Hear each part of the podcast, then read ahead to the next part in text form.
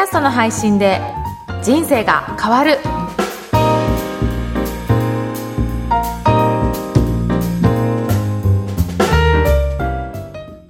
こんにちは、声ラボの岡田です。こんにちは、上田です。岡田さん、今日もよろしくお願いします。よろしくお願いします。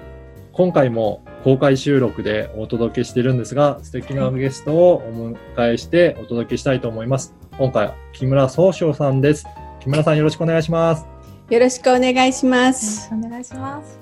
木村さん、あの、ぜひ、ポッドキャスト番組についてご紹介いただきたいなと思うんですが、ポッドキャスト番組、どんな番組でしょうか？はい、えっと、毎日の、あの、それぞれの9世の星の人がいらっしゃって、はいどなたでも必ずそれを持ってらっしゃるので、その人の今日という、今日という日を大事にしようという考え方のもとにはい、どんな風な運気が、いい運気が使えるかっていうことと、注意するところと、うんやっぱりこう気分転換っていうのは特に今、あのコロナのこういう時代だと、普通だったら気にならないけど、はい。大きくこう、あの、インパクトがあるというか、だからその、ちょっとした気分転換を、その人の方位だと、この方位とこの方位とこの方位がいいよとか、うんうんその意味もまたお伝えするっていうので、だいたい15分から20分ぐらいの間でうん、旧世でお話しさせていただいております。これ、9世それぞれについてお話しいただいてるんですかね？はい、そうです。ね。なので、どの人が聞いても自分は今日どんなことなんだっていうのが分かるようになってるということなんですよね。そうなんです。はい。で、あの、もうちょっとあの、気学とか、まだご存知ない方も、この番組聞いてる方いらっしゃるかと思うので、ちょっと気学についてもちょっと簡単にご説明していただいてもよろしいでしょうか？はい。えっと、気学は、うんあの、基本的に中国から来ている考え方がベースになっています。うん長いことはあるので、だいたい6500年前とかいうふうに言われていて、まあ若干おとぎ話的なものになっているんですけど、元は引用語行がベースになっています。で、基本的にその人自身の生まれた年月日っていうのに、あの、意味があって、それが、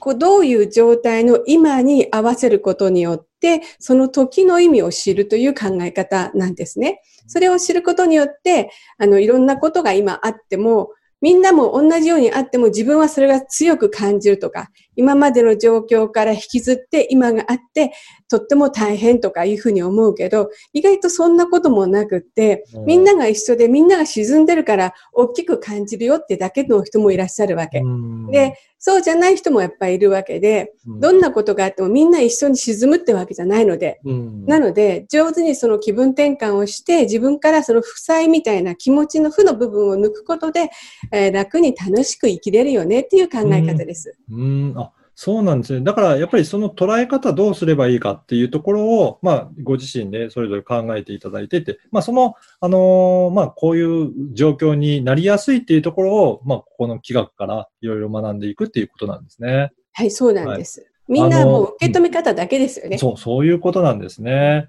はい。だから、やっぱり、その、この、あの、総書さんの番組を通じて、ちょっといろんな捉え方を感じていただけるといいのかなというふうに感じました。はい。これ、タイトルはどういったタイトルでしょうか？総書のポッドキャスト気学教室です。教室。はい。はい。そうなんですよね。ぜひ、そこで、あの、総称っていう、あの、キーワードで検索いただくと、これ検索でも引っかかって、あの、番組見つけることができますので、ぜひ、えーチェックいただければなというふうに思います。はい。上田さん何かありますかね？いや、なんか前にお話を伺った時に、総書さんのそのスクールをやられていて、スクールの生徒さんに向けてこの番組を始めたっていうふうにおっしゃってたと思うんですけど、なんかすごくあの、なんていうんですか、私、気学とかちょっと詳しくないんですが、すごくわかりやすく説明していただいて、あ、なんか今日のヒントになるなって思ったんですけど、なんかその、総書さんがこう、気学に出会って、こう、なんかこう、気学をやっていこうって思ったきっかけとかってお伺いしてもいいですか？えっ、とですね、もともと気学は、うちの夫の父親が疫学士だったんですよ。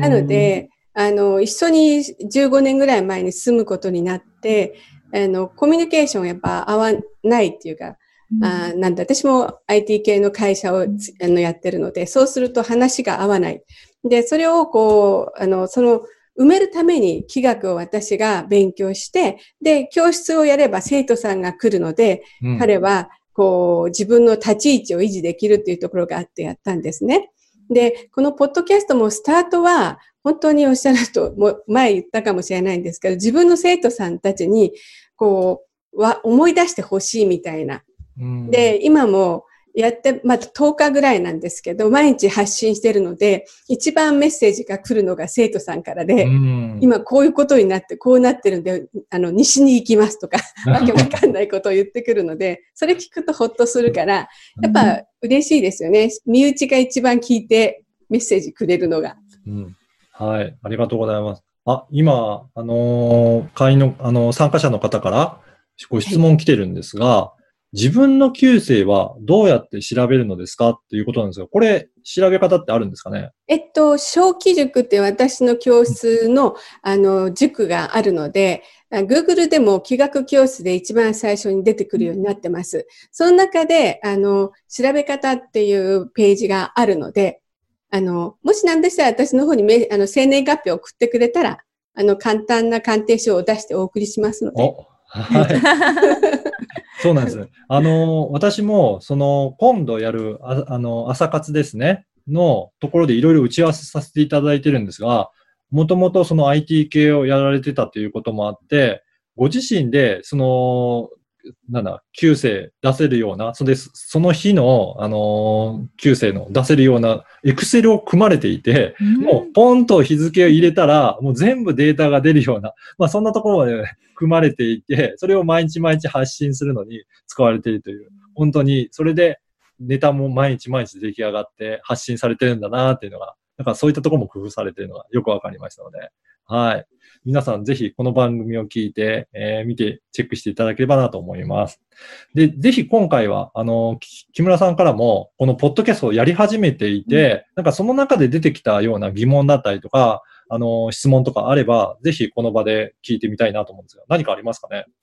そうですね。あの、いや、あ私はこう基本的に毎日同じ作業をするっていうのは、あの結構できるように、この十何年間仕組んできたので、出すことはとてもいいんですけど、はいや。っぱりその、なんだろう、同じような言葉が毎日出るわけじゃない。毎日それをやっぱり、それを見て作るので、で、そういうこう、変な、もうちょっとこの部分一緒でしょうみたいなのがあったりとかはいするのを、もうちょっとこう、うまくできると楽かな、みたいに思ったりとかして、うん、うん。なんとなくこう、その、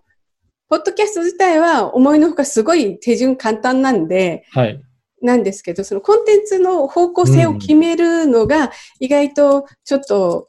あーあるなって思いました。あ、はい、はいそうです。ありがとうございます。そうですね。なかなか同じことをやってると、これでいいのかなっていうふうにコンテンツの方を思われる方も多いなと思うんですけど、例えば、先ほど、えー木村さんもおっしゃったように、生徒さんから何か質問が来た場合は、そのことにお答えするような回があったりとか、なんかそういうふうにいろいろバリエーションをつけていくと、なんかいろいろ変化に